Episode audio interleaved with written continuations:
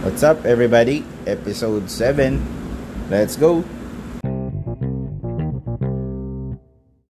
Exit strategy, mga pare.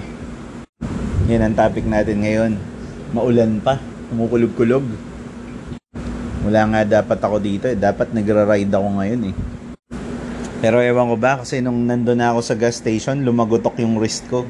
Yan tuloy. Naiwan tayo. Anyway, ayun. Pag-uusapan natin ngayon, ano, exit strategy. Na-inspire ako kasi nag-opt out ako dun sa ride.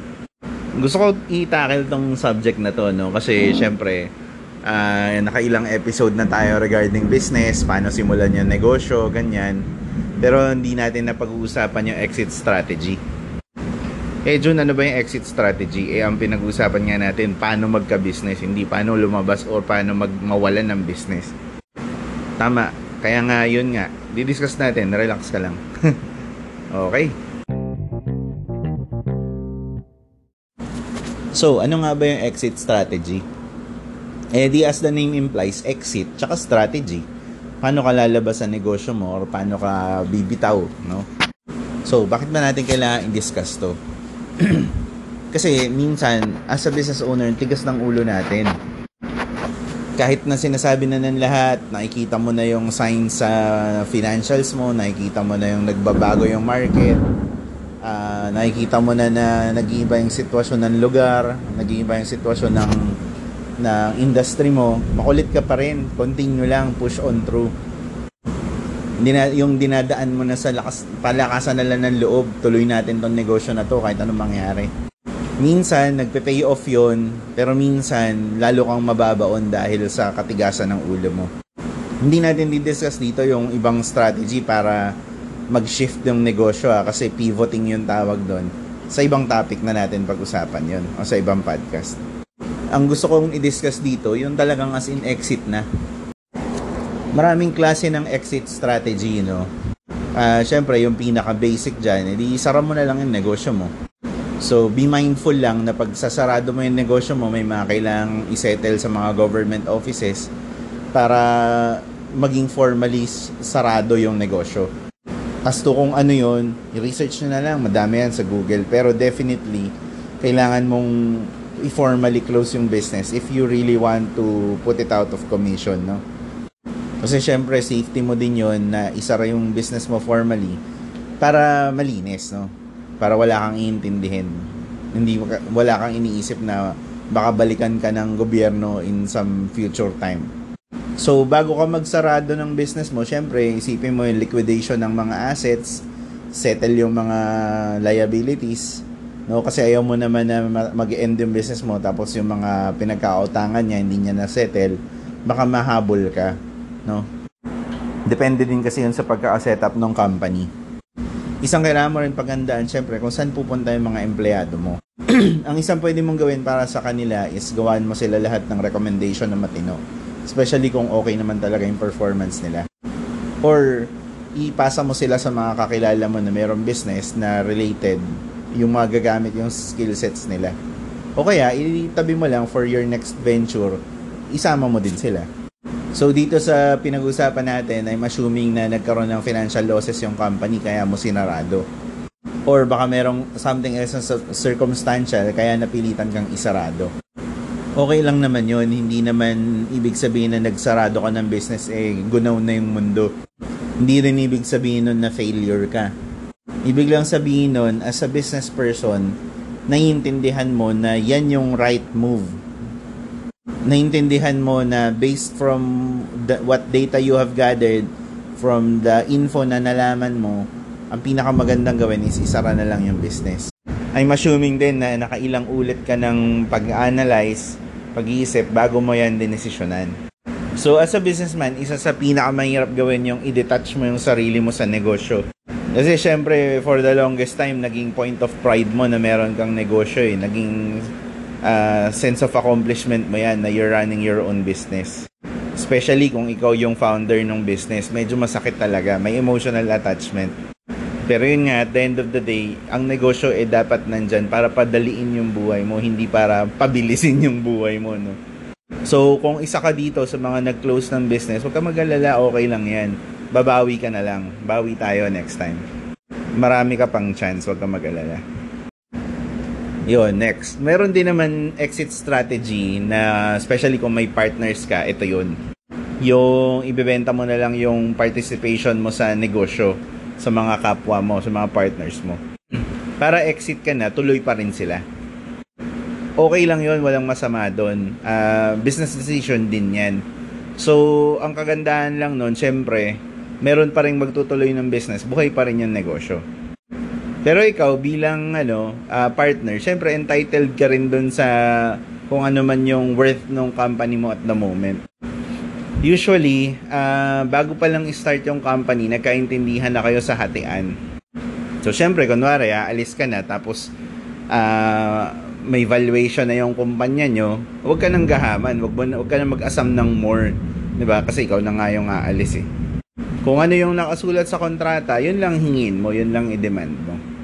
Pero syempre, kung bibigyan ka nila ng bonus, 'di ba? Kung bibigyan ka nila ng separation, edi thank you very much, 'di ba? Ganun lang 'yun. Be gracious lagi. Maraming pwedeng reasons kung bakit ka mag-exit sa isang company na part owner ka. Typically yan sa mga usual na naririnig natin, hindi na nagkakasundo yung partners o kaya nagkaka-issue na sa operations, no, nagkakaroon ng issue sa control.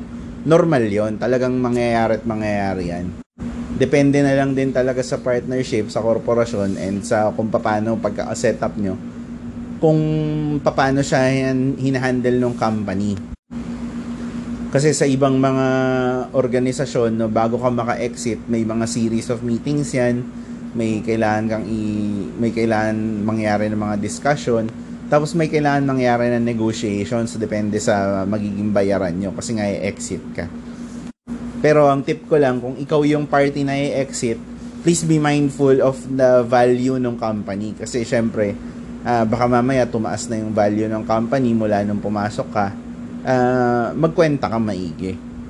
And also try to be amicable kasi syempre gusto naman natin maghiwa-hiwalay kayo na magkakaibigan pa rin kayo kung ganun man yung sitwasyon, no? Kung kayo naman yung grupo na iiwanan ng isang member ng team nyo, okay lang yun, relax lang. Kasi hindi natin na hindi natin alam baka mamaya meron talaga siyang ibang plano o kaya uh, para sa sarili niyang growth.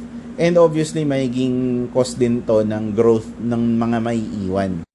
Kasi syempre 'di ba yung mga naiiwan uh, merong nagkaroon ng void na kailangang i-fill. Diyan niyo makikita kung gaano kayo katibay as an organization And kung gaano kayo kagaling as owners kasi syempre kailangan yung desisyonan kung sino sa salo ng trabaho na iniwan ng umalis na partner. Tapos yung bayaran naman nung sa shares nung nag-exit, pwede nyo naman i-negotiate yon definitely. In, pwede nyo sabihin na, o oh, sige, exit ka, okay, ito yung valuation, pero bigyan mo naman kami ng isang taon para bayaran. Especially kung abrupt yung decision ng partner. Ang pinag-uusapan natin dito yung mga amicable na usapan eh. Wala dito yung mga partner na gumawa ng kalokohan, gumawa ng krimen. Eh, konsultahin nyo yung abogado nyo tungkol doon. Mahirap na baka may masabi ako tas lalo kayong magkagulo, di ba? Itong next, ito yung medyo masaya naman, no? Yung nagkaroon na ng value yung business, tumaas yung value ng business nyo. So, you as partners, naisipan nyo ng mag-exit by selling the whole business. Dito papasok yung expertise ko, no? Kasi ang philosophy ko sa business consulting, gusto kong matanggal yung owners from the operation ng company. Specifically for this purpose, kasi para pagka nagkaroon ng willing buyer yung whole business nyo, madali yung ibenta kasi hindi kayo kasama or hindi kayo integral sa success ng negosyo. Which is okay lang kasi hindi nyo naman kailangan maging point of pride yun na kailangan ako ng business ko kaya siya tumatakbo. Or ako yung star player ng negosyo kaya siya magaling. Maling mindset yun. Kasi dapat ang mangyari, ikaw yung owner. Tumatakbo yung business mo na hindi kanya kailangan para na ma-maximize mo yung oras mo, nakakagawa ka ng mga panibagong negosyo. And na-enjoy mo yung buhay, di ba? Kasi, oo nga, maganda yung negosyo mo, maganda yung tinatakbo ng business. Kaso, lugmok ka naman dun sa trabaho hindi mag-function yung business mo pag wala ka, natataranta yung mga tao, masyadong dependent yung negosyo mo sa'yo, ibig sabihin. Pagka ganun, hire mo akong consultant, tutulungan kita maka-exit dyan. na umaandar pa rin yung company at nagpa-prosper pa rin siya. Iaakyat lang kita, elevate kita sa board member status or sa chairmanship. So, balikan natin. May buyer na nag-express ng intention na bilhin yung business nyo. Anong una nyong gagawin? Unang-una nyong gawin, mag-hire kayo ng consultant para bigyan ng tamang valuation yung negosyo nyo. Especially kung yung industry nyo, eh, maraming subject matter expert tungkol dyan. Pero kung kunwari, startup siya, tas unique yung idea, wala kayong katulad sa market, yung valuation ng company nyo will most probably be up to your uh, assessment. Kayo, kayo ang magpe-presyo niyan. At the minimum, ang kailangan maging presyo ng company nyo is yung net worth, no? Pero at the maximum, yung potential income, yung potential growth, kailangan isama niya sa computation yun. Pag meron na kayong figure kung magkano nyo willing i-dispose yung company, you have to make sure na lahat ng partners are all in dun sa idea ng pag-exit. Kasi pwede rin nangyari na magkaroon lang ng buyout. Baka hindi nyo alam, yung palang isang uh, investing partner nyo willing bilhin yung more than, yung buong business kaysa ibenta nyo sa iba, 'di ba? Right of first refusal siya. Meaning, siya yung unang pwedeng tumanggi. Pag pass siya sa pagbili ng buong business, pwede niya ilatag sa market na. Diyan na papasok na kukuha kayo ng uh, legal counsel, no? Tapos, uh, kumuha kayo ng tamang persons na mag-evaluate ng company para nagkakaintindihan kayo. Pero at the end of the day, di ba, kahit gaano kataas na valuehan yung company, ang point is, kung willing talaga kayo ibenta, gawin yung presyo eh yung kabili-bili naman. Hindi yung presyong ayaw ibenta. Kasi at the end of the day, napakalaking compliment sa isang business person or sa isang founder na merong mag-alok bilhin yung negosyo niya. That's like saying na ikaw yung gumawa ng Twitter tapos inoferan ka ni Google bilhin yung company mo, di ba? Oo, tumanggi, tumanggi sila, pero at the end of the day, kinonsider pa rin naman nila yung offer, di ba? ang point nun is another business person who is also in your industry understands na nakakreate ka ng value and nakakreate ka ng crea- uh, attractive na product. Malaking yihi yun, di ba? Yihi, ganun, di ba? Malaking bagay yun. Ibig sabihin nun, kahit saang industry ka ilagay, kaya mong ulitin yung ginawa mong effort and mabebenta mo ulit yung company or makaka-create ka ulit ng valuable na something. Bira yun, pare gusto ko rin i-highlight na pwede ka rin mag-start ng company with that particular goal in mind. Na tipong umpisa pa lang, right from the get-go, kumuha ka ng partners, gumawa kayo ng korporasyon, nag-usap-usap na kayo na, oh, ganito ha, papataasin lang natin yung value nitong pinagagawa natin. Pag mahal na yung valuation ng company, benta na natin. Pirmahan tayo ngayon na may exit strategy na pag may willing buyer at ganitong presyo, exit tayo lahat. Para sa ganun, malinaw meron pang isang type ng sort of quote-unquote exit, no? Yung parang pinatulog mo lang yung business or parang pinag-stagnant mo lang siya or parang stasis mode. What do I mean by that? Marami yan itong nag-COVID. Uh, hindi nila sinara yung company pero uh, niretain lang nila yung mga assets, uh, yung mga equipment, ganyan. Uh, sinarado muna yung factory pero nilet go yung mga tao, yung mga personnel. Kasi kung hindi nga naman profitable mag-operate at the moment, bakit mo ipipilit, 'di ba? Pero just make sure na pag once everything is okay and nag-ooperate na ulit, yung mga tao na umalis, offeran nyo pa rin ng trabaho. Kung meron na silang ibang iniintindi, meron na sila ibang pinagkakakitaan, edi okay lang, 'di ba? Kasi kailangan rin bilang isang business person, maintindihan mo tama pa bang ipilit sa sitwasyon ngayon yung pinapaandar namin negosyo. Kasi baka malubog ka lang lalo na malubog, lalo nang hindi nakabangon yung business. Whereas kung nagpahinga ka, or pinagpahinga mo yung business, yung mga assets mo, maintenance mo lang muna, inayos lang muna, kaysa i-dispose mo ng palugi, baka lalo kang ano, kumita pagka nag-okay na ulit yung sitwasyon. So, before I end this podcast, gusto ko lang i-highlight yung fact na makakapag-exit ka or mapapag-isipan mo yung exit strategy, syempre, kung nakapulso ka sa negosyo mo. If you are very very much aware kung ano yung nangyayari sa environment, kung ano nangyayari sa industry nyo, kung ano nangyayari sa negosyo mo, kung magsusurvive ba siya at the current situation. Minsan gulatan, minsan emergency yung case, kaya ka napapa-exit or kaya ka napapaisip mag-exit. Pero bago ka mag-isip ng ganun ng tuluyan, magkwenta ka. And kumonsulta ka sa mga taong makakatulong sa'yo kasi hindi naman yan basta-basta dinedesisyonan overnight. Again, uh, bilang business owner, may responsibility din tayo sa mga tao natin. Kasi sa totoo lang, as a business owner, napakadali naman magsarado ng negosyo. Ulitin mo lang naman yan eh, especially kung nabawi mo na yung kapital, di ba? Pero para doon sa mga tauhan natin, mahirap yon kasi mababago yung financial situation nila ng drastically dahil umaasa sila sa sweldo nila sa iyo. So, let's be fair to them.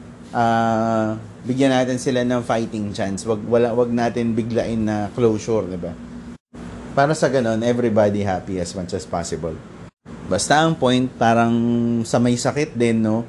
Pag nakaramdam ka ng onting hindi tama or parang hindi na maganda yung sitwasyon, kumbaga may symptoms ka na, uh, kumonsulta ka kaagad para maintindihan mo kung mild ba yung nararamdaman mong pain sa business mo or is it something worth considering na malala kaya pwede mo na i-consider mag-exit. Basta ang point, kung hindi mo alam kung hindi mo ma-assess maigi or if you feel like you're biased or you feel like your board is biased in continuing the business pero you know something is wrong, mahanap kayo ng consult, magtanong kayo, and really prove or explore yung options by doing your computations, by doing your due diligence. You owe it to your business and to your people to do that properly. Okay ba? uh, pa-English tayo pare, napapalaban no. So hopefully nakatulong tong mini podcast na to sa pag-iisip-isip mo, sa pagninilay-nilay mo no. And kung ano man yung kinakaharap mo ngayon sa business mo, kaya ka napapaisip mag-quit. Uh, lagi mo tatandaan, marami kang matatanungan, marami kang makakausap tungkol dyan. Okay? More power to you and to your business. Bye guys!